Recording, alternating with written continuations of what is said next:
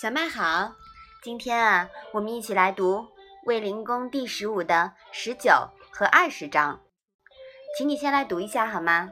子曰：“君子病无能焉，不病人之不己知也。”子曰：“君子其莫世而民不称焉。”妈妈，末世是什么意思呀？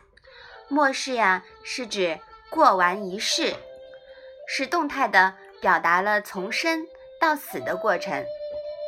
那么这两句啊，讲了什么呢？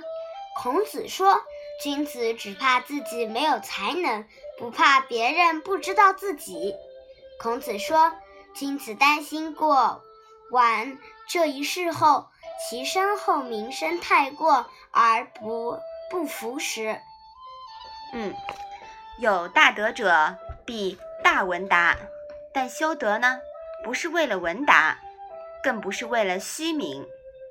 虚名太太过呀，就成了作。现代靠炒作成名的，就是一种伪作。真君子心怀敬畏之心，不敢妄为，唯恐有负盛名。负盛名。而德不配位者，必惹灾殃。大道之行，无论身前身后，皆不得有为。明白了吗？嗯。好，把这两章啊再来读一下。子曰：“君子病无能焉，不病人之不己知也。”子曰：“君子即莫视而民不称焉。”嗯，好，那我们今天的《论语》小问问。就到这里吧，谢谢妈妈。